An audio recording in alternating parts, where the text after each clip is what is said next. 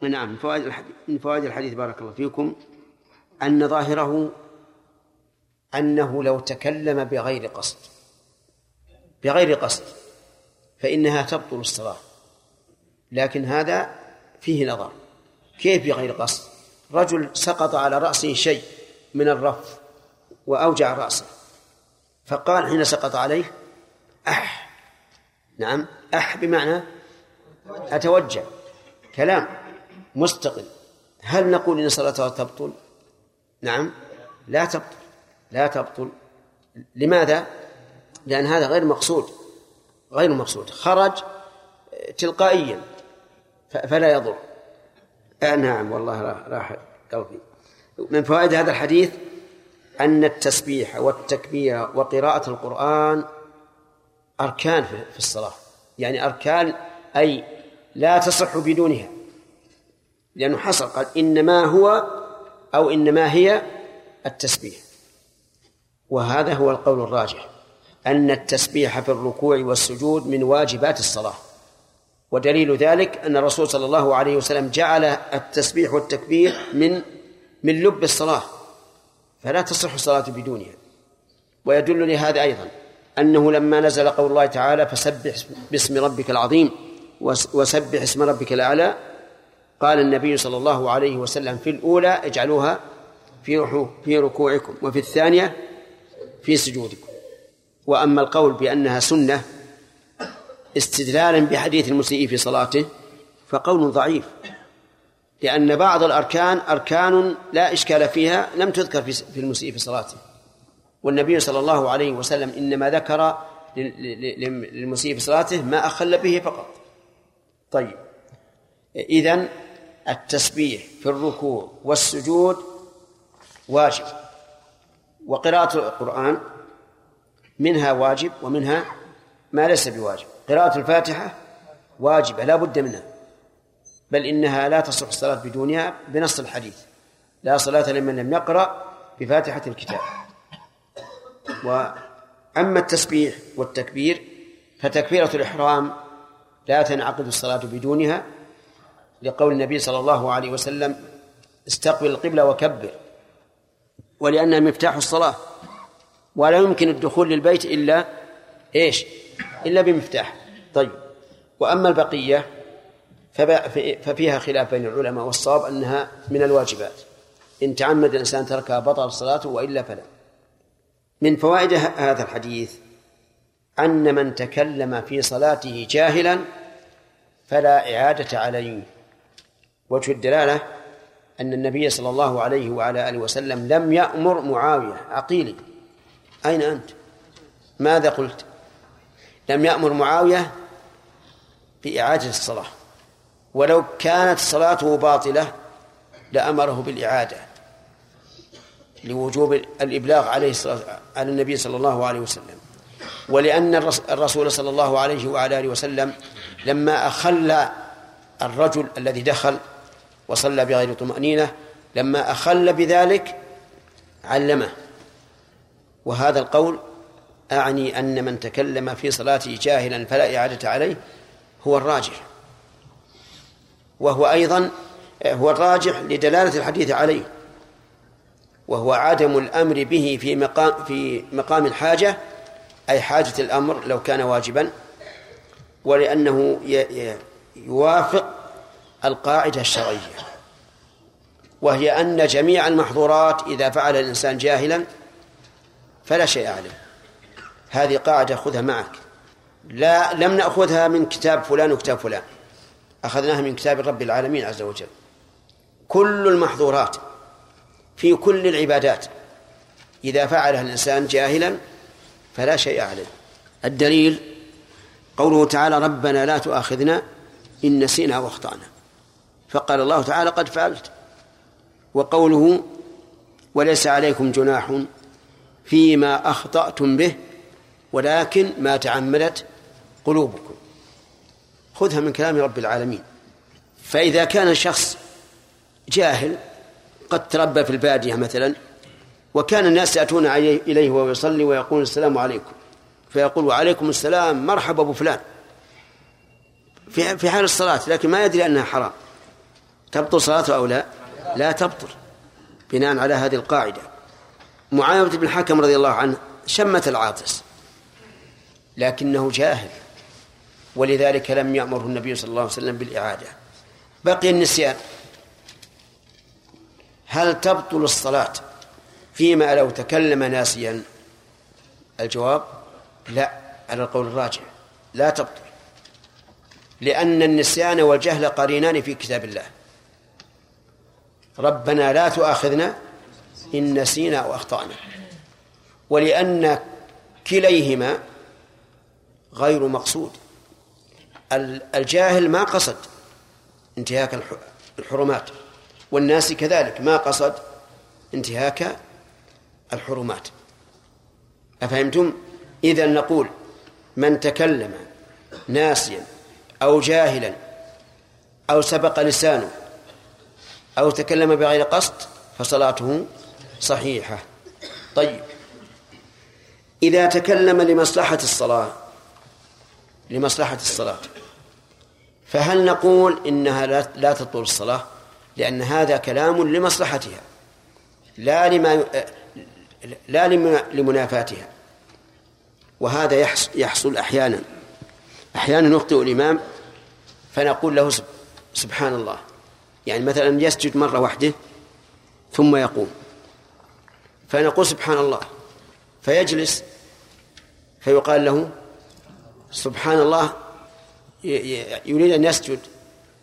فيقال له سبحان الله. فماذا يصنع؟ بعض العلماء يقول إذا ارتبك الإمام إلى هذا الحد فإن تنبيهه بالكلام جائز ولا تبطل به الصلاة. لماذا؟ لأنه لمصلحة الصلاة. واستدلوا بحديث ذي اليدين أن النبي صلى الله عليه وعلى آله وسلم تكلم مع الصحابة ومع ذي اليدين لمصلحة الصلاة. ولكن هذا القول ليس بصحيح. بل نقول إذا تكلم بكلام الآدميين بطلت الصلاة ويعيدها من جديد. وأما قصة ذي اليدين فإن كلام النبي صلى الله عليه وعلى آله وسلم ومحاورته الصحابة كان قبل قبل أن يعلم بأنه سلم قبل قبل التمام. ولهذا لما أيد الصحابة ذا اليدين تقدم وصلى ما ترك. وفرق بين من يكون في صلاة ولكن يتكلم لمصلحتها عمدا وبين من لا يعلم أنه في صلاة لظنه إيش؟ لظنه تمامها. فالاستدلال بحديث اليدين فيه نظر. فإذا قال قائل هل مثل للمأمومين أن يتكلموا في هذه الحال يتكلم واحد منهم فتفسد صلاته لإصلاح صلاة الآخرين؟ ماذا تقولون؟ نعم. نقول إذا إذا لم يمكن إلا بهذا فيحتسب ويتكلم. أما إذا أمكن بأن ينبهه بآية من كتاب الله مثل أن يقول وكبره تكبيرا أو يقول يا أيها الذين آمنوا اركعوا واسجدوا أو إذا كان الركوع واركعوا مع الراكعين. ويقصد التلاوة ما ما يقصد التنبيه يقصد التلاوة. فإذا أمكن أن يكون الإنسان نبيها وينبه بشيء من القرآن بقصد قراءة القرآن فإنه لا يعتل إلى الكلام. لحصول المقصود بدون إفساد الصلاة. بقية الحديث ما ذكره المؤلف لكن فيه من أهم فوائده أن المصلي إذا عطس يحمد الله سواء كان قائما أو راكعا أو ساجدا أو جالسا لأنه ذكر وجد سببه في الصلاة وهو لا ينافي الصلاة. فيكون مشروعا.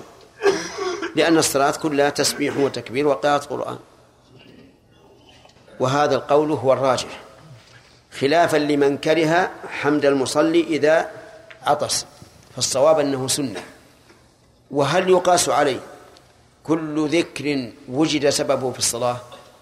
قاس بعض العلماء على ذلك. كل ذكر وجد سببه في الصلاة. وعلى هذا فإذا كان حول الإنسان من يذكر النبي صلى الله عليه وعلى آله وسلم والمصلي يستمعه فإنه يصلي عليه. لكن نعم وأيضا لو سمع المؤذن وهو يصلي فإنه يتابعه. ولكن هذا فيه نظر. لأن الأصل أن لا يتشاغل الإنسان بشيء سوى الصلاة. استثنينا حمد العاطس. لماذا؟ لورود الدليل. وما عدا ذلك ففي الصلاة شغل عما سواها فلا يشتغل. ولو أننا فتحنا الباب لكان الإنسان اللي حوله من يقرأ بلوغ المرام. إيش يعمل؟ نعم؟ يصلي على النبي صلى الله عليه وسلم دائما. وفي هذا نظر ظاهر. فالصواب أن يقول الصلاة فيها شغل. وما ورد التشاغل به في الصلاة فعلى العين والرأس وما سواه يبقى على الأصل. ومن فوائد الحديث وهو أيضا من أهم ما يكون حسن تعليم النبي صلى الله عليه وعلى آله وسلم حيث يذكر الحكم ويذكر العلة. الحكم في هذا الحديث ما هو؟ إن هذه الصلاة لا يصلح فيها شيء من كلام الناس. علته إنما هو التسبيح والتكبير وقراءة القرآن. وهذا ينبغي لكل إنسان يعلم أن يعلل إذا أمكنه. لأنه إذا علل جمع بين الدليل النقلي والدليل العقلي. وازدادت طمأنينة المخاطب في الحكم وعرف به سمو الشريعة وأنها لا تأتي بحكم إلا وله علة ومناسبة. وهذا من من أحسن ما يكون في التعليم. ولكن هذا إذا كان إذا كان لذكر العلة فائدة. أما إذا كان لذكر العلة إذا لم يكن فائدة والمستفتي عام عامي نعم فلا يحسن أن تذكر له العلة. أما الدليل أذكره له حتى يعرف أنه قد بني الحكم على دليل. لكن العلة ما يصلح. لو ذكرت العام يجب أن يكون إبدال البر بمثله مثلا بمثل سواء بسواء. والعلة في ذلك أنه مكيل مطعوم. وقال بعض العلماء العلة أنه مكيل فقط. وقال آخرون العلة أنه مطعوم فقط. نعم. وين وش يكون فكره نعم. يشوش. شو هالكلام هذا. لكن لو أقول هذا حرام ربا انتهى فلكل مقام مقال. لكن أنا أحب بالنسبة للدليل أن يذكر لكل إنسان الدليل. كل إنسان. خصوصا إذا رأيته أنه يستطعم منك ذكر الدليل أو رأيت أنه مشوش مستغرب أذكر له الدليل. لأن ربط الناس بالأدلة الشرعية القرآن والسنة له أهمية كبيرة. حتى يعرف الناس أنهم يمشون على على بصيرة وعلى كتاب الله وسنة رسوله صلى الله عليه وسلم. ولكل ما قام مقال لكن هذا هو الأصل. هذا هو الأصل والذي أود أن أن يجري الناس عليه. النية شرط في الوضوء لقول النبي صلى الله عليه وسلم إنما العمل بالنيات. من أكل وهو صائم ناسيا فصومه تام لقول النبي صلى الله عليه وسلم من نسي وهو صائم فأكل أو شرب فليتم صومه. وهكذا. حتى يحصل ارتباط الناس بأدلة الكتاب والسنة. نعم. شيخ بارك الله فيكم. في حديث باليدين. لما نعم. قام النبي صلى الله عليه وسلم يقضي ركعتين. هل كبر تكبيرا جديدا أم قام بدون تكبير؟ قوله فصلى ما ترك يقتضي أنه لم يكبر. يقتضي أنه لم يكبر لأنه كبر ويحتمل أن نقول فصلى ما ترك أنه كبر لأن الجلوس اللي جلسه حسب اعتقاده هو التشهد الأخير لكنه هو في الواقع التشهد الأول. وإذا قام التشهد الأول فلا بد لا بد من تكبير. وه... ها؟ لا يكبر. يكبر. يجلس يعود للجلوس ثم يكبر. إذا خرج دعاء الإمام في القنوت أخرج الموعظة هل يكون كلام في الصلاة؟ والله فيه نظر الحقيقة. يحتاج إلى نظر. مثل أن يقول اللهم أنجنا من أهوال يوم القيامة. يا عباد الله اتقوا الله اعملوا لهذا اليوم. وما أشبه ذلك. الظاهر أنه إلى إلى وصل إلى هذا الحد فهو كلام. كلام. أما مجرد أنه يأتي به بنغمة توجب رقة القلب ولكنه دعاء فالصلاة لا تبطل به. إيش؟ بعضهم يقول اللهم ارحمنا إذا كفنونا وإذا غسلونا وإذا دفنونا. عجيب. نعم. ما سمعنا بهذا. يقول إنهم بعضهم يقول اللهم اغفر لنا إذا غسلونا. واغفر لنا إذا كفنونا واغفر لنا إذا دفنونا واغفر لنا إذا وقفوا على قبورنا يستغفرون لنا. كذا هذا اعتداء في الدعاء فيما أرى انه اعتداء في الدعاء. وهو يريد من الناس أن يخشعوا ويبكوا فقط. أي نعم. إنك إيش؟ أنك تعيد الصلاة. إي لأنه مو بالأحوط هذا. ليس الأحوط أن يعيد ليس الأحوط أن يعيد. الذين يقولون من العلماء من الأئمة ومن دونهم الأحوط تكون الأدلة مشتبهة عليهم. تكون الأدلة مشتبهة عليهم ويكون هذا الأحوط لا يضر على كلا الاحتمالين. فيقول الأحوط وهذا موجود في كلام الأئمة كالإمام أحمد رحمه الله في كلام العلماء الذين بعدهم كشيخ الإسلام ابن تيمية وغيره أيضا. لأن الإنسان أحيانا تتعارض عنده الأدلة فيسلك الأحوط. نعم. هل هل يؤخذ من رمي الصحابة بصرع مع معاوية وضرب مع الخاتم والتنبيه غير الإمام؟ التنبيه؟ التنبيه غير الإمام. لا. هذا لا يؤخذ من التنبيه غير الإمام لا لأن صلاة صلاة الإمام والمأمومين مرتبطة. ولهذا قال النبي صلى الله عليه وسلم إن تسوية الصف من من تمام الصلاة. لكن قل لي هل يجوز أن نرمي الإنسان بأبصارنا الآن الجواب نعم لأن هذا حاجة. ها؟ حتى الالتفات بالبصر. نعم. انتهى. سبق لنا ما يدل على أن الكلام في الصلاة مبطل لها. فما الدليل التزام أن هذه الصلاة لا يدخل فيها شيء كلام الناس أي الذي يتخاطبون به فيبطل الصلاة. إذا كان لا يصلح فمعناه أنه يكون مفسدا. طيب. إذا قال قائل لماذا لم يأمر معاوية بإعادة الصلاة؟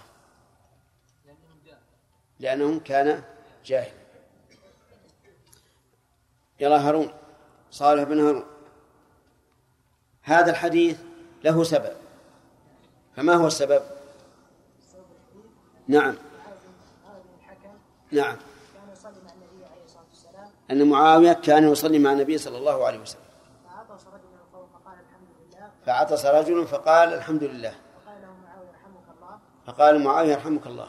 فجعل القوم يمرقون بأبصار إلى إلى معاوية فقال رمى القوم بأبصارهم إلى معاوية. نعم يسكتونه يسكتونه أو ينكرون عليه أو ينكرون عليه طيب.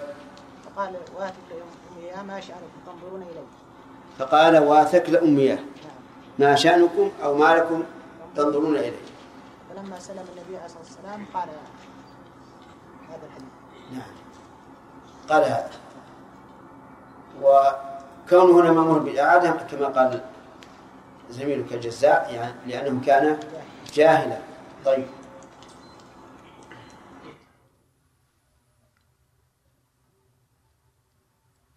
هل ما يقتضيه هذا الحديث من رفع الإثم والقضاء عن الجاهل يطابق القواعد العامة في الشريعة؟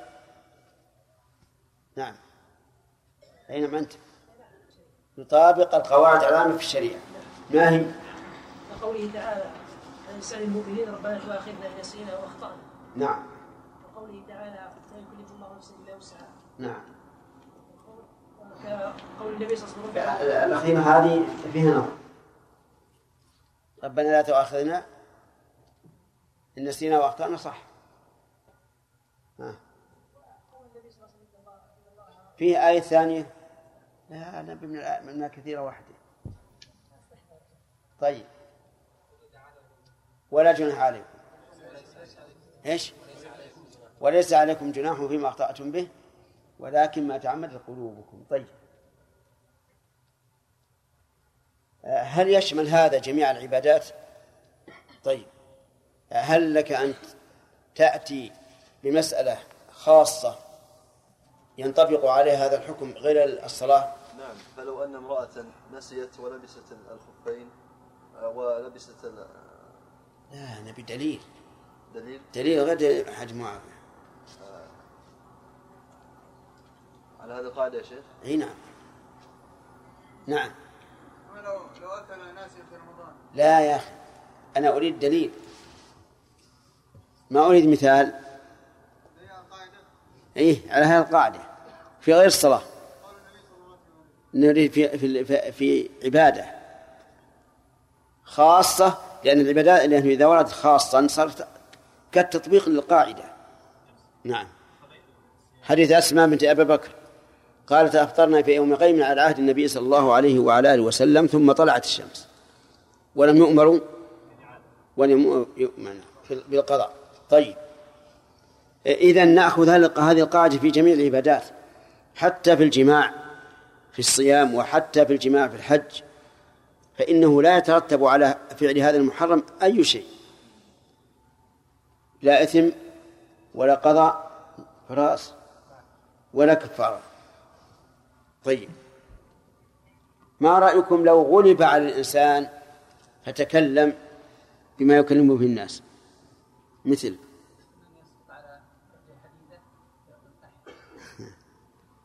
أن يسقط على رجله حديدة فيقول أح ولا ما تبدأ بالرأس لأن على كل حال المثال صحيح. لأنه إذا قال أح هذا يعني تأتي هكذا تلقائيا. بدون قصد. طيب.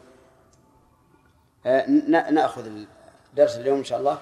قال وعن زيد بن أرقم رضي الله عنه أنه قال إن كنا لنتكلم في الصلاة. قول إن كنا هذه إن مخففة من الثقيلة. واسمها محذوف وجوبا ويسميه النحويون ضمير الشأن والتقدير إنه أي الشأن وقال بعضهم إنه يقدر ضمير مناسب للسياق. وليس بشرط أن يكون ضمير الشأن الذي هو المفرد المذكر للغائب. مو شرط. وبناء على هذا القول يكون التقدير إن إننا كنا لنس- لا نتكلم. طيب. ولكن الذين اضطروا إلى أنه ضمير شان قالوا لأجل أن يكون ما بعده جملة هي خبر الضمير. ويدل آه نعم. ويدل لكونها مخففة من الثقيلة. وجود اللام في الخبر. لا نتكلم. ولهذا لو حذفت اللام وقيل إن كنا نتكلم. لاحتمل أن تكون نافية. ولهذا يقال إن هذه اللام لام الفارق الفا اللام الفارقة. لا نتكلم بالصلاة. على عهد رسول الله صلى الله عليه وعلى آله وسلم يكلم أحدنا صاحبه بحاجته حتى نزلت حافظوا على الصلوات والصلاة الوسطى وقوموا لله قانتين فأمرنا بالسكوت ونهينا عن الكلام متفق عليه واللفظ لمسلم. حتى نزلت يعني هذه الآية حافظوا على الصلوات. والمحافظة على الصلاة تشمل المحافظة على شروطها وأركانها وواجباتها ويكمل ذلك مكملاتها. فمثلا لو لو صلى على غير وضوء لم يحافظ عليه ولو صلى وفي ثوبه قدر ولم وقد علم به لم يحافظ ومن أخرها عن وقتها لم يحافظ. فالمحافظة إذن هي إيش؟ نعم. القيام بشروطها وأركانها وواجباتها وتكميل ذلك بالمكملات. وقوله على الصلوات هذه عامة. وقوله والصلاة الوسطى خاصة. والمراد بالصلاة الوسطى هي صلاة العصر. وقد اختلف فيها العلماء على أقوال كثيرة. وإن الإنسان لا يعجب أن يكون مثل هذا الخلاف. مع أن الحديث فيها صحيح صريح. أنها صلاة العصر كما فسر ذلك النبي صلى الله عليه وعلى آله وسلم. فقال في يوم الخندق شغلونا عن الصلاة الوسطى صلاة العصر. وهذا نص صريح. ولا ينبغي أن يكون فيه خلاف. فهي إذن صلاة العصر. وعليه تكون صلاة العصر أفضل الصلوات. ثم يليها صلاة الفجر. لقوله صلى الله عليه وعلى آله وسلم من صلى البردين دخل الجنة. والبردان هما الفجر والعصر. وقوله إنكم سترون ربكم كما ترون القمر ليلة البدر لا تضامون في رؤيته فإن استطعتم أن ألا تغلبوا على صلاة قبل طلوع الشمس وصلاة قبل غروبها فافعلوا. وقوموا لله قوموا في إيش؟ قوموا في الصلاة. كما قال تعالى يا أيها الذين آمنوا إذا قمتم إلى الصلاة. فالمعنى قوموا في الصلاة. لله اللام للاختصاص. لأن هذا يجب فيه الإخلاص. وفي قوله لله الإشارة إلى وجوب القنوت. لقوله قانتين ولهذا قدم الإخلاص على العمل. قوموا لله قانتين. لأنه إذا كان الإنسان قائما لله فإنه سوف سوف يقنت. والمراد بالقنوت هنا السكوت عن كلام الناس.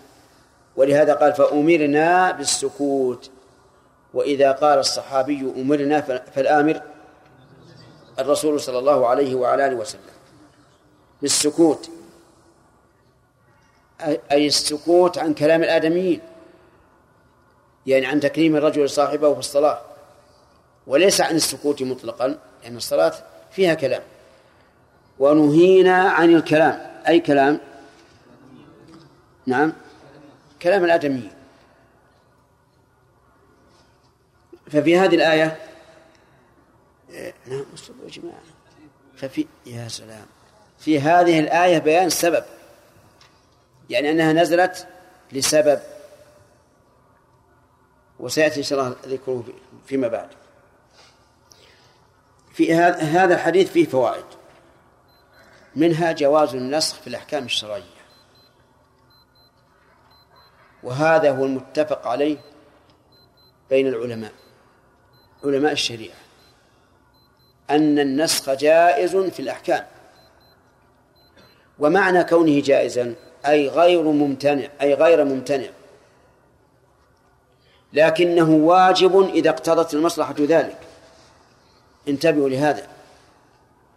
ستجدون في كتب الأصول أن النسخ جائز. ومرادهم بالجواز عدم إيش؟ عدم الامتناع. لكنه في وقته يكون واجبا بمقتضى حكمة الله عز وجل. لأن حكمة الله تستلزم أن يشرع الأحكام في إيش؟ في وقتها المناسب. لا نقول هذا من عقولنا كما تقول المعتزلة إننا, إننا نوجب على الله أو نحرم على الله لا. لكننا نقول هذا بمقتضى إيش؟ بمقتضى حكمته. لأن الحكيم هو الذي يضع الأشياء في مواضعها. والنسخ جائز في جزء من الشريعة وجائز في كل الشريعة. أما في جزء من الشريعة فجائز في شريعتنا وشريعة من قبلنا. أفهمتم؟ النسخ في جزء من الشريعة ثابت في شريعتنا وشريعة من قبلنا. فالنسخ في شريعتنا كثير يعني يمكن إلى عشر, عشر مواضع. النسخ في الشرائع السابقة أيضا قال الله تعالى فبظلم من الذين هادوا صالح بن هارون. ها؟ معي؟ ولم تلتفت؟ سبحان الله إذا عيناي فيها بلاء فبظلم من الذين هادوا. حرمنا عليهم طيبات أحلت لهم. إذن التحريم صار بعد التحليل. طيبات أحلت لهم. هذا نسخ إيش؟ الشريعة كاملة ولا جزء جزء منها؟ جزء منها. طيب. ويجوز أن تنسخ الشريعة كلها لكن هذا في شريعتنا لا يمكن. في شريعتنا لا يمكن. لماذا؟ لأن هذه الشريعة آخر شريعة أنزلها الله لعباده. ولا يمكن أن ينسخها شيء. بل هي ناسخة لجميع الشرائع السابقة. إذا قال قائل هل هو جائز عقلا؟ يعني بعد أن عرف أنه واقع شرعا هل هو جائز عقلا؟ نقول نعم جائز عقلا. وما المانع منه؟ إذا اقتضت المصلحة أن يرفع الحكم الأول ويثبت الحكم الثاني. ما المانع؟ لا مانع في الواقع عقلا لا مانع. بل إن العقل يقتضي لزوم النسخ إذا دع إذا دعت الحاجة إليه أو المصلحة. اليهود يقولون ما فيه نسخ في الشرائع. ولهذا كفروا بشريعة الإنجيل وكفروا بشريعة القرآن. ولكن يقال قبحكم الله. كل الطعام كان حلا لبني إسرائيل إلا ما حرم إسرائيل على نفسه. حرم الله عليكم طيبات محلت لكم بعد أن كانت حراما. وقولهم ساقط. طيب بعض علماء الشريعة قال لا نسخ. لا نسخ في الشريعة الإسلامية. وتأول تأويلا بعيدا. قال إن الأصل في الحكم إذا نزل أنه شامل لجميع الأمكنة والأزمنة. فإذا نسخ فعموم الزمان بهذا النسخ خص خص بهذا النسخ. فنسميه تخصيصا ولا نسميه نسخا. إذن هذا الخلاف لفظي ولا معنوي؟ لفظي. ومع ذلك هو غلط. لماذا نهاب كلمة النسخ والله عز وجل يقول ما ننسخ من آية أن ننسها نأتي بخير منها أو مثلها. فأثبت الله النسخ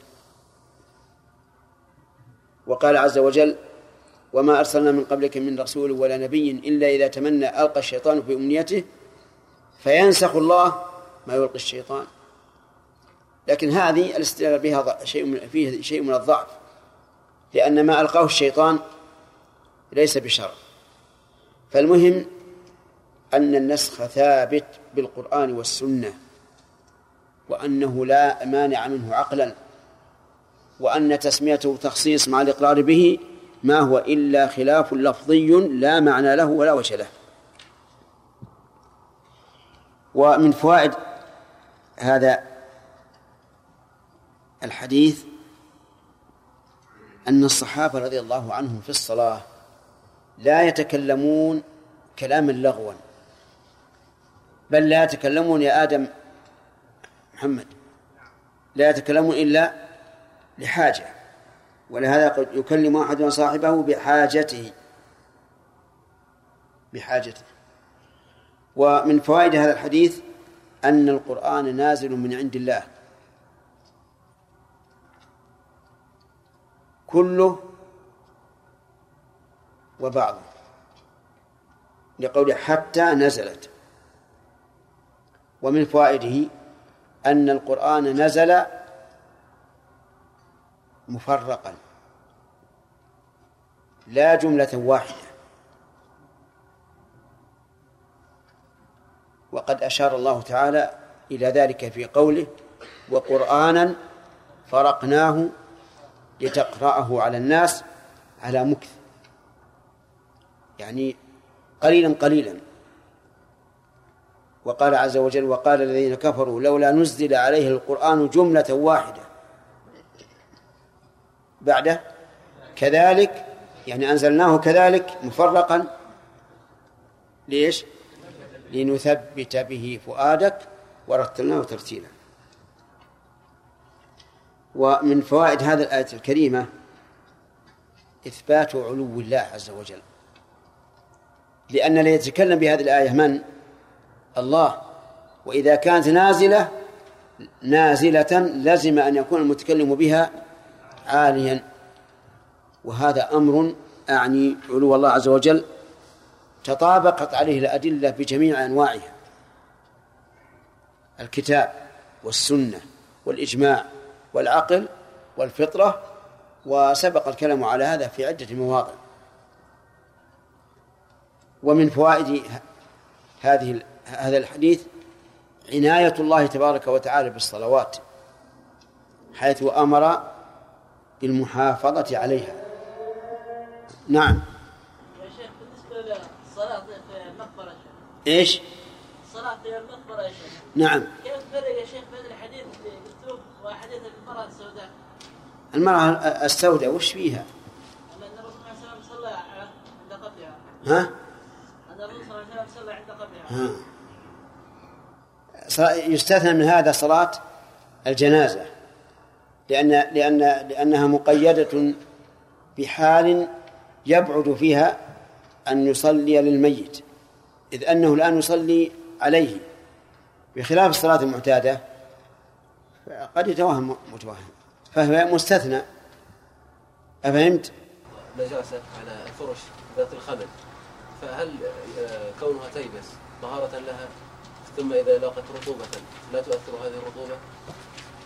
يقول إن النجاسة قد تقع على الفرش ذات الخمل فكيف تطهيرها؟ تطهيرها كغيرها. اولا تزال عين النجاسة ان كان لها عين. وذلك مثلا آه، إذا كانت بولا بأن يرص الإسفنج عليها البول حتى يتشرب البول. ثم يعصر مكان آخر. وإذا نشفت من البول يصب عليها الماء ثلاث مرات. مرة ثم ينشف مرة ثم ينشف مرة ثم ينشف. نعم. قلنا ان الناس كلام الناس في الصلاه لا نعم.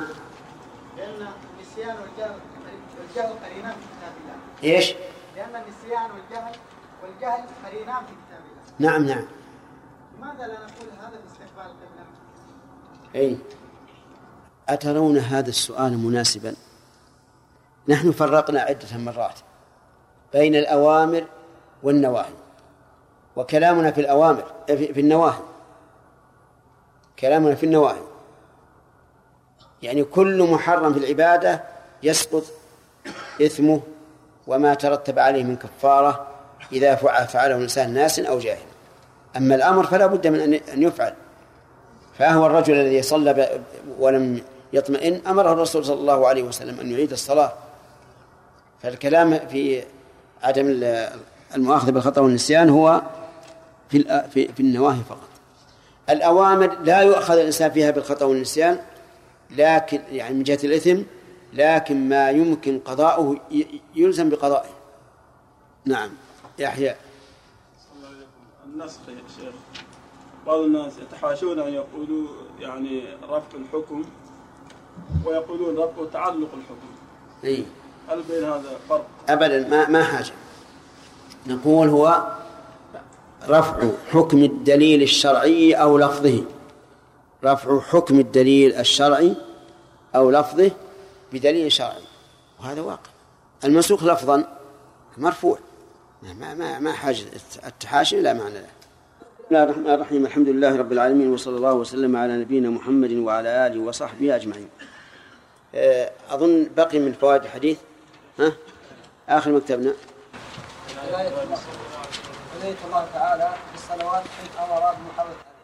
بس. بسم الله والله. آه، من فوائد هذا الحديث فضيلة صلاة العصر. لقوله والصلاة الوسطى. وقد ثبت عن النبي صلى الله عليه وعلى آله وسلم أنها صلاة العصر. فلا يعتد بخلاف ذلك.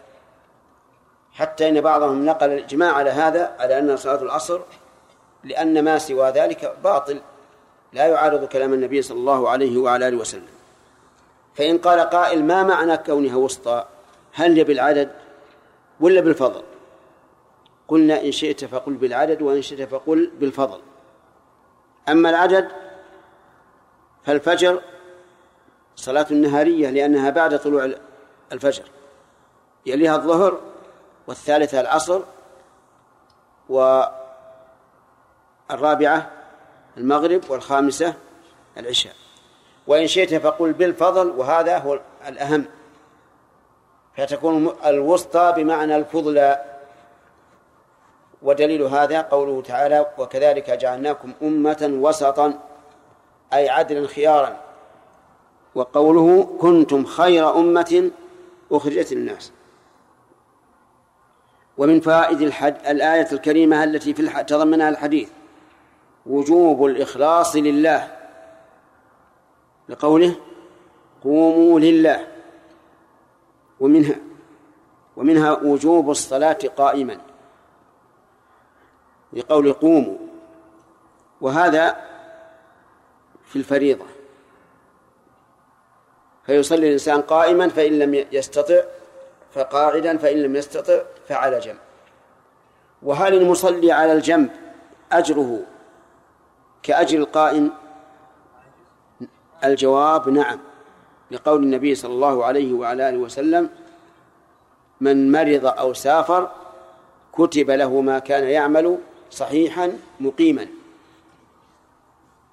ويستثنى من ذلك النافلة فإنها تجوز من قادر على القيام ولكنه على النصف من أجر القائم يعني يجوز أن يصلي قاعدا وهو قادر على القيام إلا أنه في الأجر أنقص ممن يصلي قائما ويستثنى من ذلك العجز.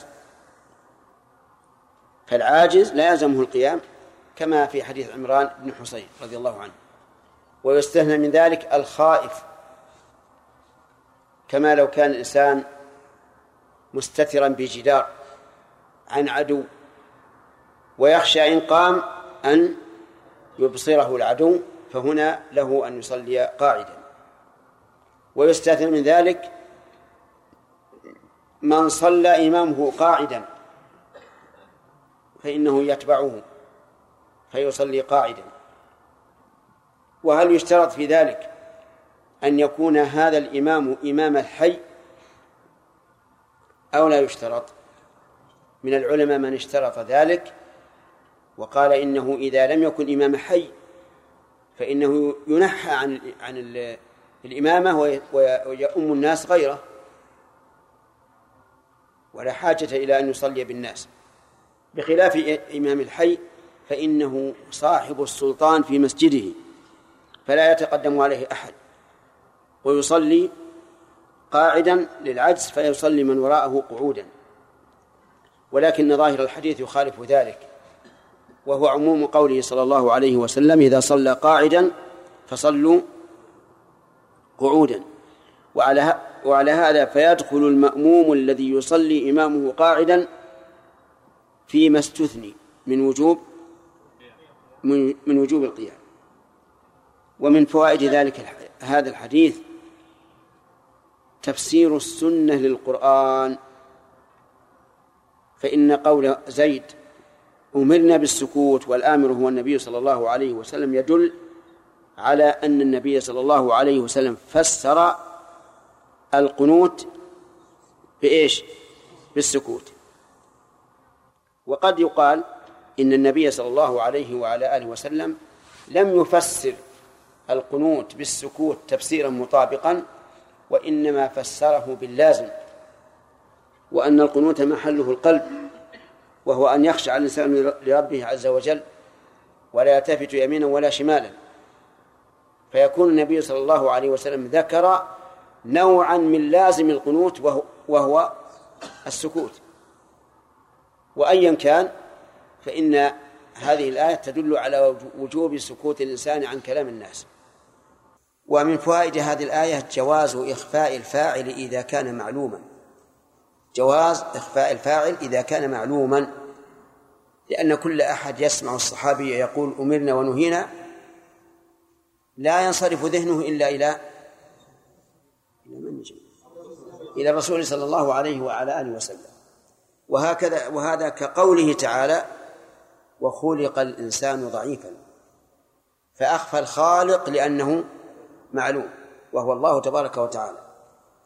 ومن فوائد الحديث جواز النسخ. جواز النسخ. لأنه ك... لأن حكم الكلام أولا الإباحة ثم صار حراما.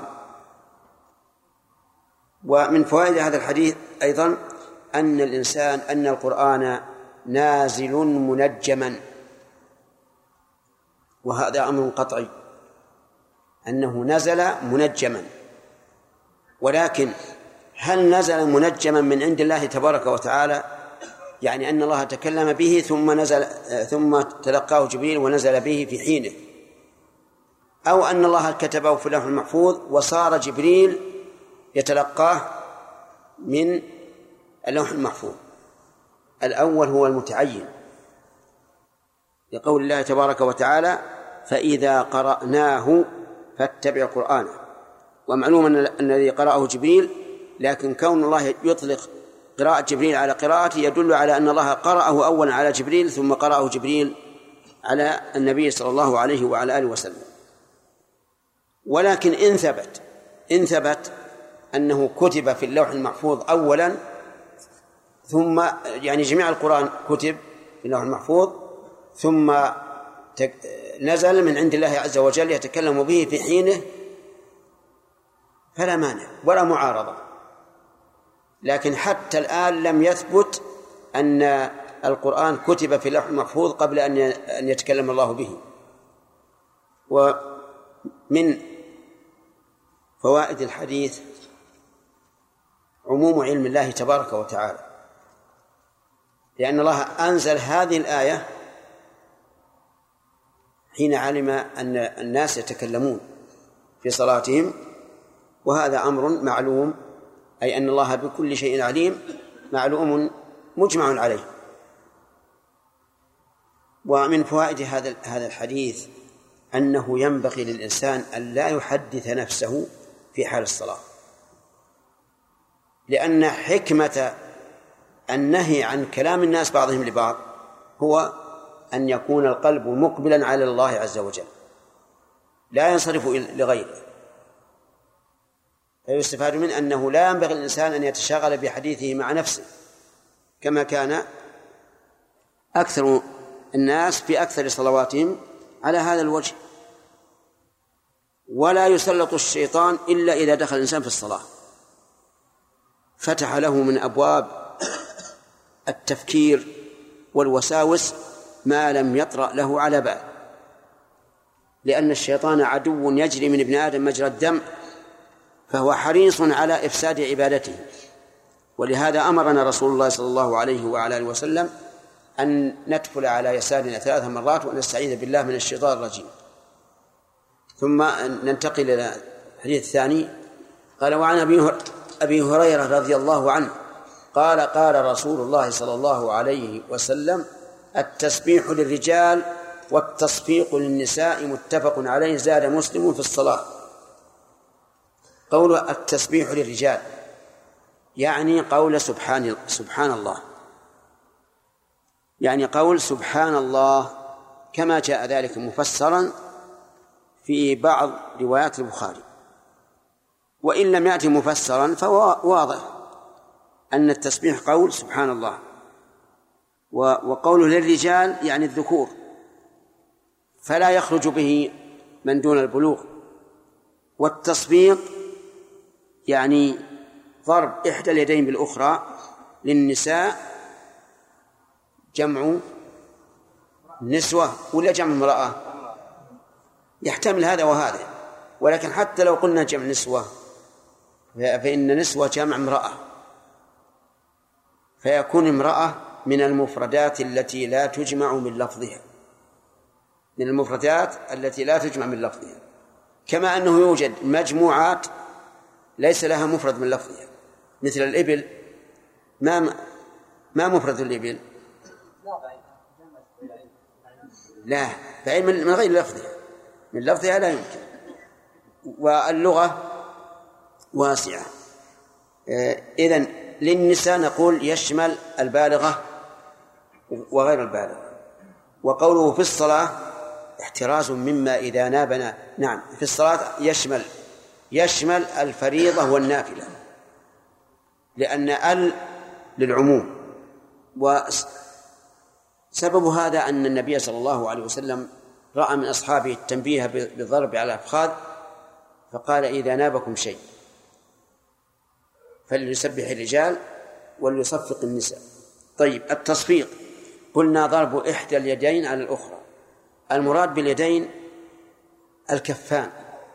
لأن اليدين إذا أطلقت فهما الكفان وإن قيدت فبما تقيد به. لكن كيف يكون هل ببطن كل يد على بطن الأخرى هكذا. أو بظهر كل يد على ظهر الأخرى؟ هكذا. نعم. أو بظهر اليمنى على بطن اليسرى؟ هكذا. أو ببطن اليسرى على ظهر اليمنى أو أنه عام. هو هذا. عام. المهم أن يكون بضرب إحدى الكفين على الأخرى حتى يكون لها صوت. قيد ذلك بعضهم بأن يكون بأصبعين. هكذا. لكن هذا لا صحة له. فنقول التصفيق هو أن تضرب المرأة بإحدى يد كفيها على الأخرى بحيث يكون لذلك صوت. ففي هذا الحديث فوائد وهو أن الإنسان في صلاته إذا تشاغل بشيء لا يصده عن الصلاة فلا فلا بأس. فها هو النبي صلى الله عليه وسلم يسمع بكاء الصبي وهو يصلي. أو نقول للناس سدوا آذانكم. لا. فإذا كان لا يشغله فلا بأس. و ومن المعلوم أن الإنسان إذا نابه شيء فسوف يسمعه أو يراه. فإذا سمع أو رآه فهذه الوظيفة. يسبح الرجال ويصفق النساء. فإن قال قائل ما الحكمة في أن يأتي بالتسبيح دون الحمد مثلا.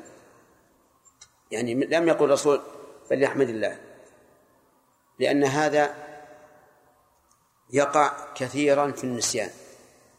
ينسى الإمام فيزيد أو ينقص أو يقوم في مكان في مكان القعود أو يقعد في مكان القيام والنسيان مما ينزه الله عنه. مما ينزه الله عنه. فناسب أن يكون التنبيه بإيش؟ بالتسبيح. الدال على تنزيه الله عن كل نقص. ومن فوائد هذا الحديث أن التسبيح لا يبطل الصلاة. التسبيح لا يبطل الصلاة. لأن النبي صلى الله عليه وعلى آله وسلم أمر به أو أخبر به خبرا على وجه الإقرار. ولو كان يبطل الصلاة لبين النبي صلى الله عليه وسلم أن الصلاة تبطل به. فإن قال قائل لو عدل المصلي إذا نبه شيء إلى غير التسبيح. بأن تنحنح أو جهر بما يقرأ به فلا بأس. وسيأتينا إن شاء الله في مسألة التنحنح ومن فوائد هذا الحديث أن العمل للمصلحة أو الحاجة في الصلاة لا يبطلها. وذلك لقوله والتصفيق للنساء. تصفيق للنساء. لأن التصفيق عمل. لكنه ليش؟ للحاجة أحيانا أو للمصلحة. إن كان لسهو الإمام فهو لمصلحة الصلاة وإن كان لشيء ناب الإنسان بأن استأذن عليه أحد أو ما أشبه ذلك فهو للحاجة. ومن فوائد هذا الحديث حكمة الشريعة الإسلامية بالتفريق بين الرجال والنساء في الأحكام حسب ما تقتضيه الحكمة. والحكمة هنا أن صوت المرأة ينبغي أن لا يسمعه الرجال إلا للحاجة. والمرأة لو سبحت لسمعها الرجال. وربما تكون رخيمة الصوت فيفتتن بها السامع. فلهذا أمرت بالتصفيق دون التسبيح وأمر الرجال بالتسبيح لأن صوت الرجل مع الرجال لا يضر ولا يتأثر به الإنسان. ومن فوائد هذا الحديث أن اختصاص النساء بالتصفيق فيما إذا كن في صلاة مع جماعة الرجال. فهل إذا كانت الجماعة نساء محضا تسبح المرأة أو تصفق؟ إن نظرنا إلى عموم اللفظ قلنا إنها تصفق. لأن الحديث مطلق. وإن نظرنا إلى المعنى قلنا لا بأس أن تسبح لأنه لا يسمعها إلا النساء. ولكن الأخذ بظاهر اللفظ أولى.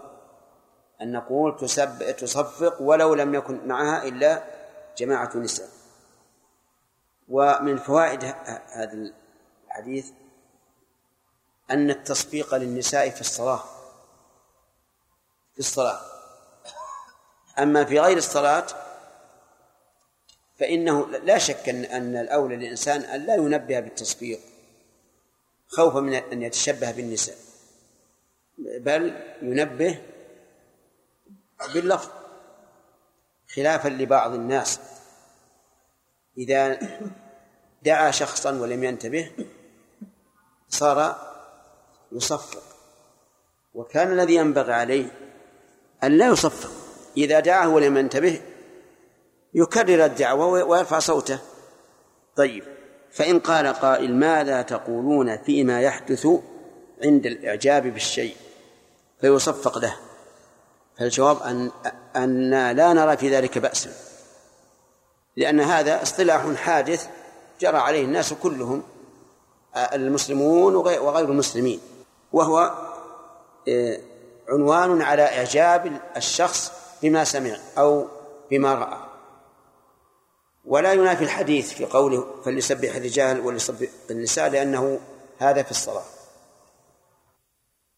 فإن قال قائل أليس الله يقول في المشركين وما كان صلاتهم عند البيت إلا مكاء وتصديع؟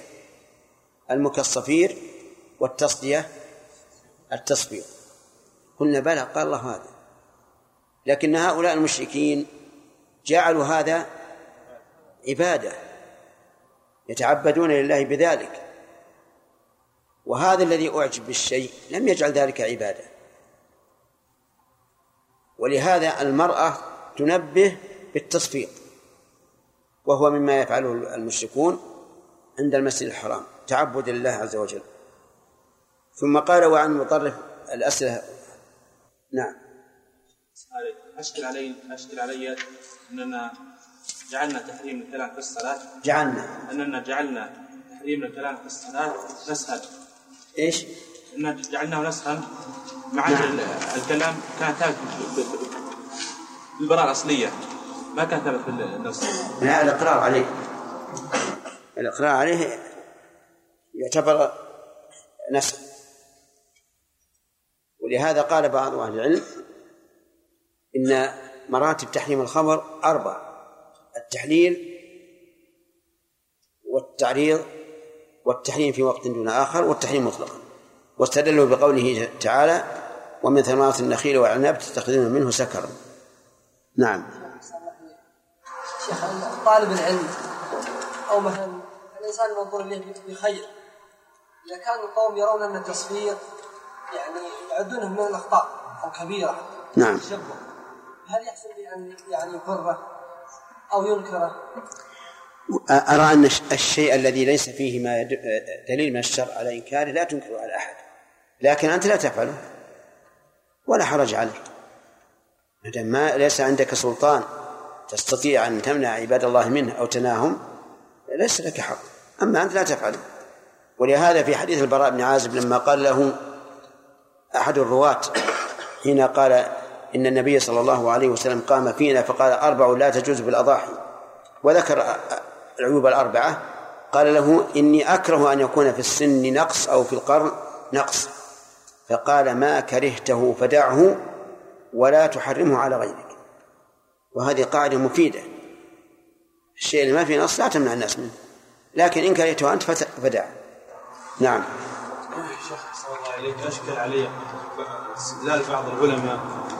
بقوله تعالى إنه لقرآن كريم في كتاب مكنون. نعم. بقوله صلى الله عليه وسلم آه، في حديث آه، حديث القدس إن الله قال القلم أكتب. آه، فقال آه، ماذا أكتب؟ فقال أكتب ما هو كائن إلى يوم القيامة. نعم. ويدخل فيه ضمن القرآن يستدل على أن القرآن مكتوب في اللوح المحفوظ. نعم. نحن قلنا إذا ثبت فلا بأس لكن هذا الاستدلال ما يثبته لأن قوله إنه لقرآن مجيد في له محفوظ كقوله وإنه لفي زبر الأولين أي في كتب الأولين. هل كتاب القرآن الكريم في كتب الأولين بلفظه أو بالتنويه عنه وذكره؟ الثاني هو المتعين وإلا لكان القرآن نازل من قبل الرسول عليه الصلاة والسلام. أما أن الله كتب في الله محفوظ مقادير كل شيء فقد يقال إن الله كتب الشيء الإجمالي. وأما التفصيلي فهو الم- المذكور في قوله كل يوم هو في شأن. نعم. إيش؟ تنبيه الإمام لو شك أن يقرأ شيء في غير موضع. الإمام لو؟ شك أنه يقرأ شيء في غير موضع. مثل؟ مثل يعني جلس بين الشهادتين جلس جلس بين السجدتين شك أنه يقرأ التحيات. إيه؟ إمام يصلي وشك وهو جالس بين السجدتين. ها شك المأمون أنه يقرأ شيء في غير موضع من يقرأ؟ الإمام؟ المأمون شك أنه يقرأ شيء في غير موضع من من اللي شك؟ المأمون شك يعني هل قال ربي اغفر لي ولا ولا قرأ التشهد حرر السؤال.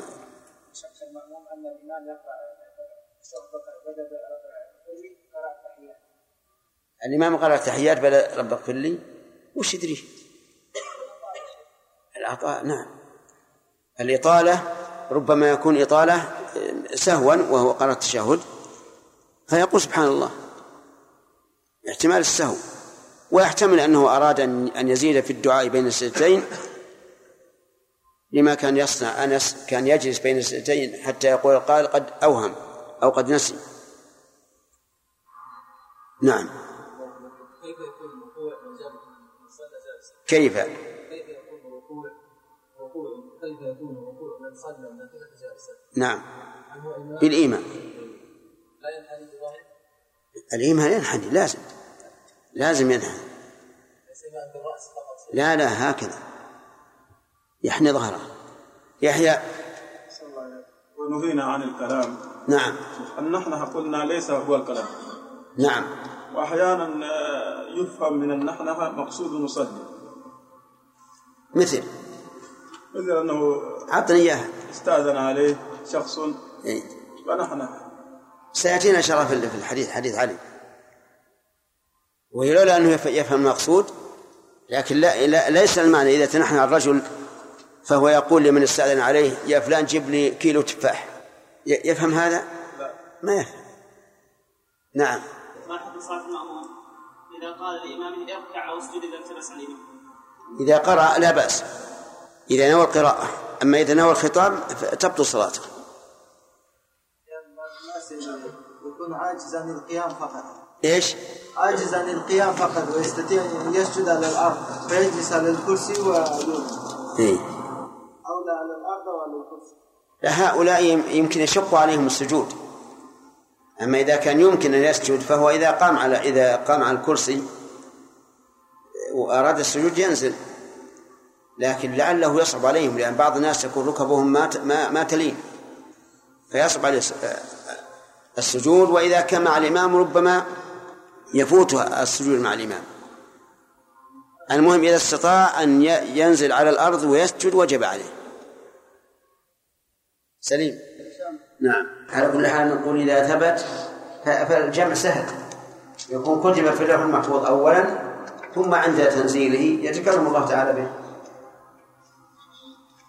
قول الراوي فأمرنا بالسكوت نعم. قول الراوي. قول. الراوي. نعم.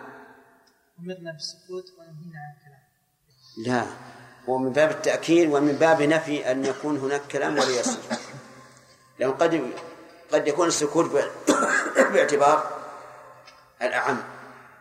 فهو إما من باب عطف المترادفين مثل قول القائل ألفى قولها كذبا ومينا. وإما أن يكون أمرنا بالسكوت. وخوفا من أن يقال السكوت الأغلب. فقال ونهينا عن الكلام. انتهى؟ انتهى الوقت الآن؟ يلا. نعم. كانوا يكبرون يعني ما كانوا يصفقون لا بأس. فهذا يعني الأولى بالمسلمين أنهم يكونوا بدل التصفيق أن يكبروا عند الشيء المعجب إذا أخبروا بما يسرهم. نعم. إي نعم. يكبرون. نعم. أحسن الله إليك. بالنسبة للتصفيق إيش؟ التصفيق حين نعم. يرى الإنسان ما يعجبه. نعم. قل حين يرى الإنسان ما يعجبه. نعم. قلنا بأن تصفيق المشركين كان تصفيق عبادة. نعم. لكن ألا ترون أحسن الله إليك أن ال- ال- المشابهة في الصورة تقع وإن كانوا المصفقون في وقتنا الحاضر يصفقون عادة. نعم. وإذا كنا نقول بأن التشبه لا يقصد فيه لا, لا, لا يشترط فيه القصد فما الفرق بين هذه الصورة و لا الفرق ظاهر. هذا ما هو هذا فعل فقط. ما هو بزي أو شكل أو ما أشبه ذلك. والسبب الآن مختلف. السبب مختلف. فلما ت- اختلف السبب آه، صار- صارت المفارقة وعدم المشابهة. نعم. لكن التصوير هذا شيء حادث. نعم. والنبي عليه الصلاة والسلام كان إذا رأى ما يعجبه كبر أو سبح. نعم. وكذلك هدي الصحابة. نعم. فالقول بالجواز ما فيه مخالفة لما كان عليه هدي النبي عليه الصلاة لا لا ابدا. ما في ما نرى فيه مخالفة. ولكن ما ما كرهته فدعه ولا تحرمه على غيرك. أنت لك الرخصة أن لا أن لا تفعل. نعم. طال الإمام السجود أو الركوع حتى تعب المأموم هل يصح أن يسبح؟ لا صح. الإمام لا لا يجوز أن يطيل بالناس. العلماء قال أكثر التس أكثر ما يكون من التسبيح للإمام عشر. عشر مرات. سبحان ربي العظيم. عشر مرات سبحان ربي. العظيم نعم. نعم. أكثر من ذلك الإمام إيش؟ إذا أطال الإمام أكثر من عشر تسبيحات يرشد يرشد. يقال الرسول عليه الصلاة والسلام غضب لما أطال معاذ. تسمع يلا. من مقاصد الشريعة ألا تخرج المرأة صوتها عند الرجال. فمن أين يؤخذ؟ من قوله؟ التصفيق للنساء. ولا نعلم لهذا فائدة إلا إلا لئلا تظهر صوتها. ومن ومر علينا أيضا أن الدين الإسلامي فرق بين النساء والرجال في كثير من الأحكام كما فرق الله بينهما خلقة وطبيعة وأنه لا يمكن أن يتساوى الرجال والنساء في شيء مع أن الله فرق بينهما في الخلقة والطبيعة. هذا ينافي الحكمة. ولكننا لم نعد ال- ال- التفريق بين الرجال والنساء في, الأحكام الشرعية لأنها كثيرة قد تزيد على المئتين مما يدل على أن محاولة أولئك الذين ليس لهم إلا إلا تقليد الغرب وفشو الفتنة في, في, في, المجتمع. هم الذين يطالبون بأن تكون المرأة مساوية للرجال وهذا شيء تأباه الفطرة والخلقة والشريعة والحكمة والعقل. إلا من أراد الفتنة فمن أراد الفتنة فنسأل الله أن يكفينا شره. طيب نأخذ درس جديد. وعن مطرف بن عبد الله بن الشخير عن أبيه. قال رأيت رسول الله صلى الله عليه وسلم يصلي وفي صدره أزيز كأزيز المرجل من البكاء. رأيته يصلي ولم يذكر هذه الصلاة أناف- أنافلة هي أم فريضة. ولكنه لا يهمنا ذلك كثيرا يعني قد تكون فريضة وقد تكون نافلة. وقوله وفي صدره أزيز الأزيز صوت القدر إذا كان يغلي والمرجل القدر والقدر إذا كان يغلي يكون له صوت معروف يعرفه كل من سمعه. وقوله من البكاء من هنا للتعليل أي من أجل البكاء. ويجوز أن تكون بيانية أي تبين السبب لكن المعنى الأول أقص- أقصر وأوضح. والبكاء معروف. البكاء له أسباب. تارة يكون سببه الإيلام والحزن وتارة يكون سببه عكس ذلك الفرح والانبساط والسرور. كم من إنسان ضحك حين بشر بشر كم من إنسان بكى حينما حزن.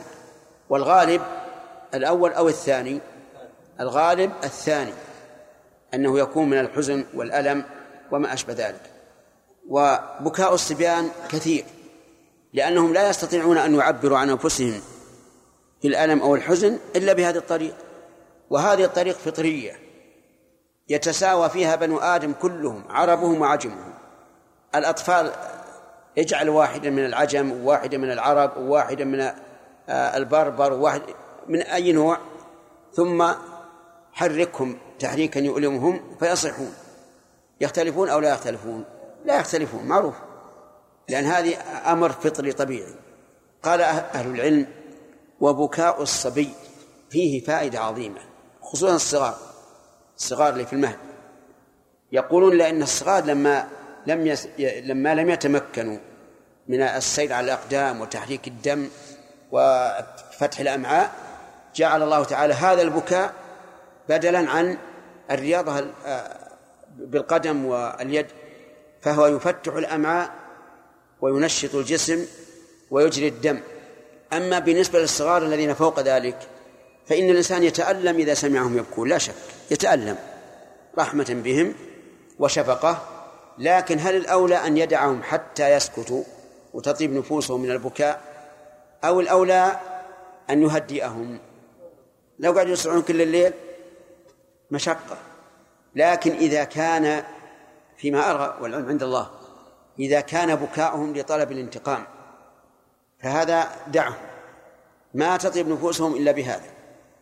لو أنك حاولت يعني إسكاتهم انكبدت نفوسهم. وأما إذا كان عن ألم أو نحو ذلك فهنا ينبغي أن تحاول إسكاتهم بكل طريق. في هذا الحديث فوائد. منها خشوع النبي صلى الله عليه وعلى آله وسلم. لأن هذا البكاء لم ينتج إلا عن حضور القلب وتصور ما يقول وما نعم. ومنها أن البكاء وإن ظهر له صوت لا يبطل الصلاة. وهذا هو مراد المؤلف رحمه الله بسياق هذا الحديث في هذا الباب. فإذا وجد الصوت من المصلي من البكاء فإن صلاته لا تبطل. وإن كان بعض بعض العلماء يقول إذا بان حرفان بطلت الصلاة. ولكن هنا سؤال. هل ينبغي للإنسان أن يتقصد البكاء والنحيب العالي الرفيع أو الأولى أن يجعل المسألة على حسب الطبيعة؟ الثاني بلا شك هو الأولى. الثاني هو الأولى.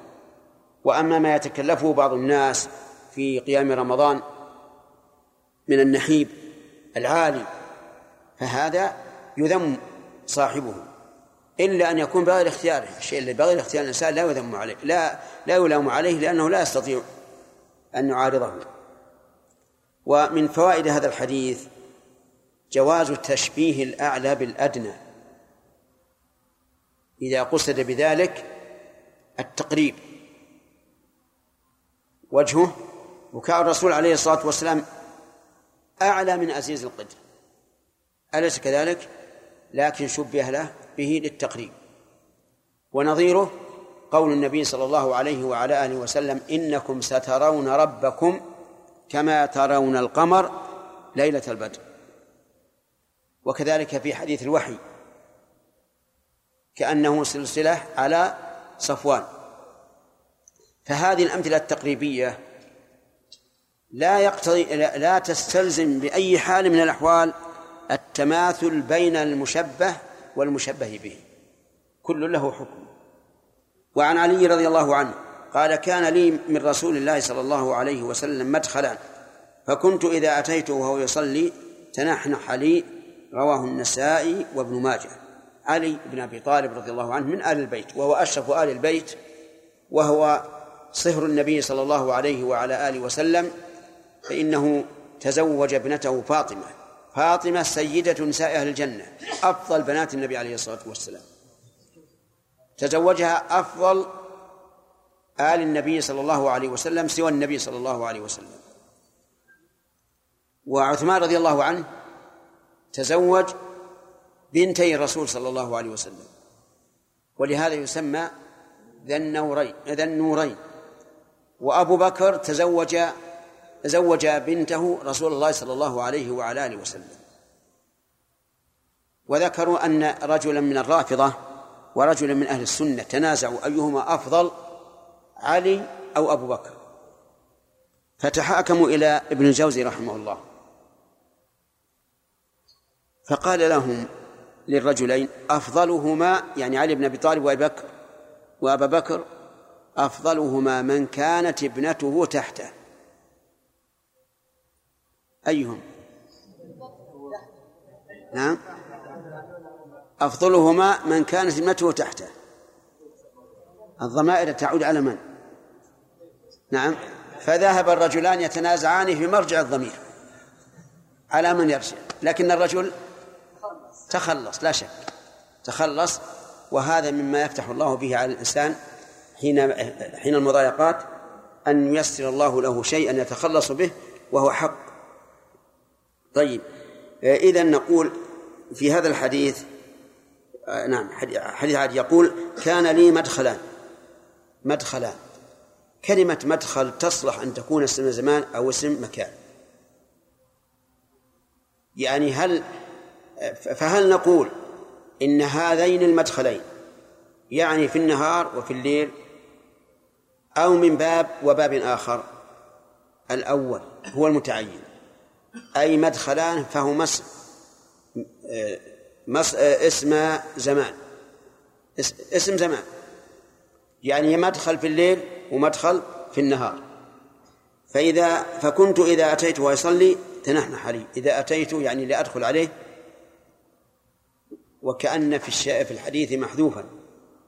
تقدير فاستأذنته تنحنح لي وأن معروفة. يظهر منها صوت أو لا؟ يظهر منها صوت. أحيانا يكون الصوت آه، لا تستطيع أن تدرك منه صوتا آه، حرفا. وأحيانا تستطيع. تنحنح لي يعني ليبين أنه يصلي. ففي هذا الحديث فوائد منها أن أن في هذا منقبة لعلي بن أبي لعلي بن أبي طالب رضي الله عنه. حيث مكنه الرسول صلى الله عليه وسلم من مدخلين أحدهما في الليل والثاني في النهار. ومنها من فوائد الحديث أن النبي صلى الله عليه وعلى آله وسلم كان يصلي في بيته. وهو كذلك. وكان لا يصلي في بيت وكان يصلي في بيته إلا الفريضة. وقد قال أفضل صلاة المرء في بيته إلا المكتوبة. فهو عليه الصلاة والسلام يصلي في بيته. ما عدا المكتوبة وما تشرع له الجماعة. فقولنا وما تشرع له الجماعة يعني بذلك صلاة الكسوف على القول بأنها سنة وقيام رمضان. فإنه صلى الله عليه وعلى آله وسلم صلى بأصحابه ثلاث ليال وتخلف. في الرابعة خوفا من أن تفرض علينا. ومن فوائد هذا الحديث جواز النحنحة في الصلاة. سواء بان حرفان أم لم يبن. لأن الحديث مطلق تنحنح. فلم يقيد بواحدة ولا بأكثر آه، بحرف ولا حرفين. ومنها آه، أنه ينبغي للإنسان إذا استؤذن عليه وهو يصلي أن يبين حاله للمستأذن حتى يكون على بصيرة. وإلا من الجائز أن يسكت النبي صلى الله عليه وعلى آله وسلم حتى ينهي الصلاة ثم يأذن له. لكن هذا لا ينبغي. بل الذي ينبغي أن تبين لأخيك أنك في صلاة. ومنها تحريم الكلام في الصلاة.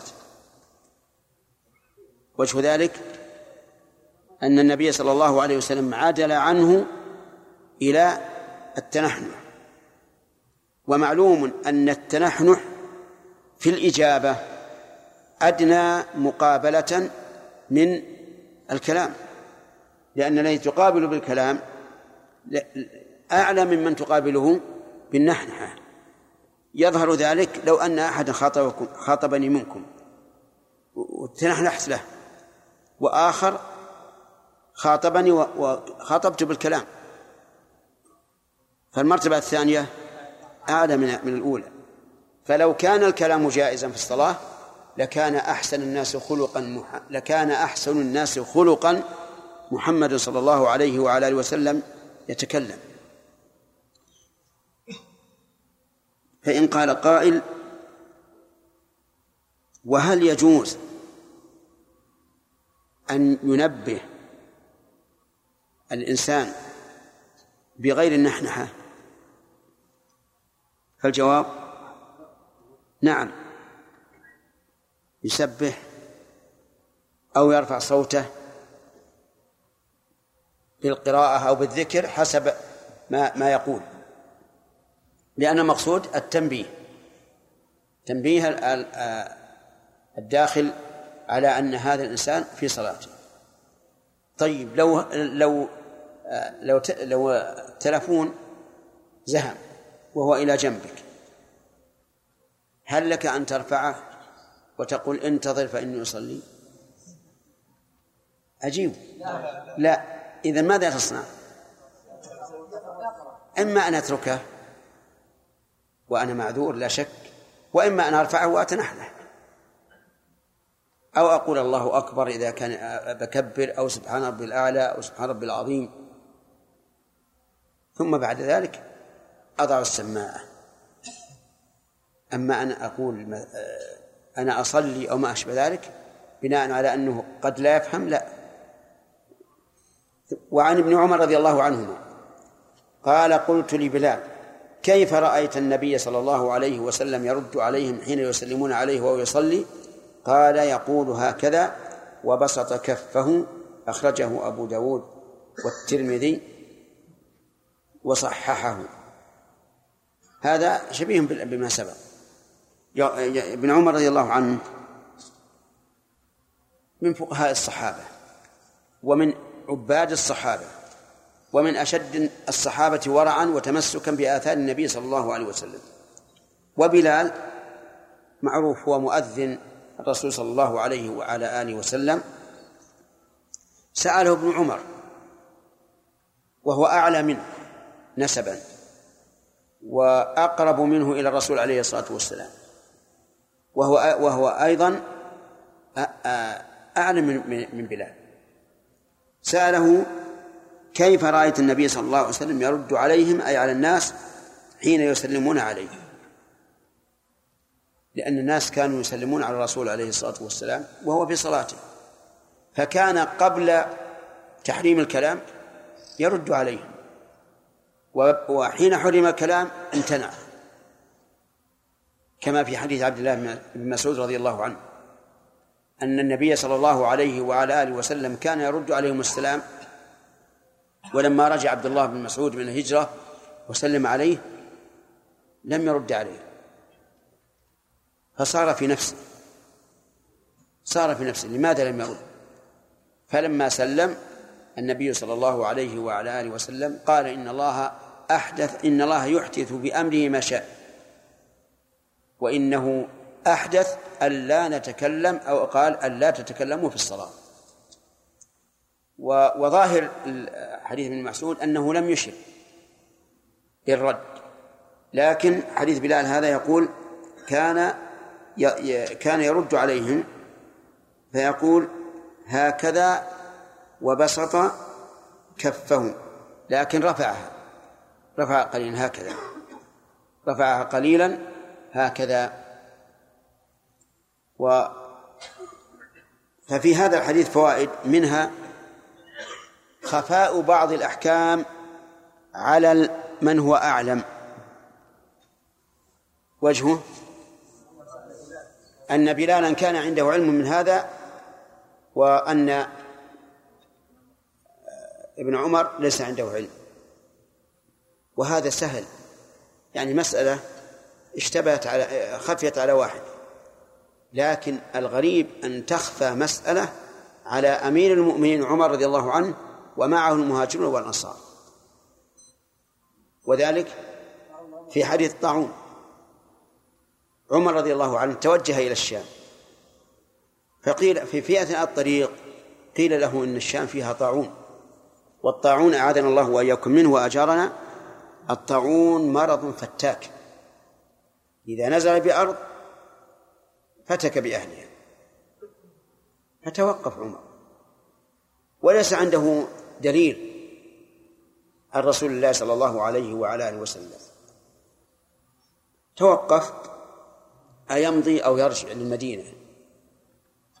وجمع الصحابة المهاجرين والأنصار ثم القدامى من المهاجرين وكان الرأي أن يرجع. أن يرجع. ولكن مع ذلك صار فيه شيء من التوقف. حتى جاء عبد الرحمن بن العوف. وكان قد غاب في حاجة له. وأخبرهم بما روى عن النبي صلى الله عليه وسلم. فاطمأنوا ورجعوا.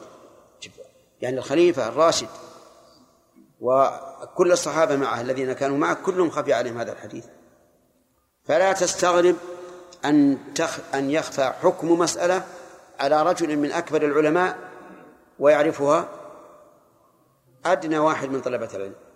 لا لا تستغرب ومنها حرص الصحابة رضي الله عنهم على العلم.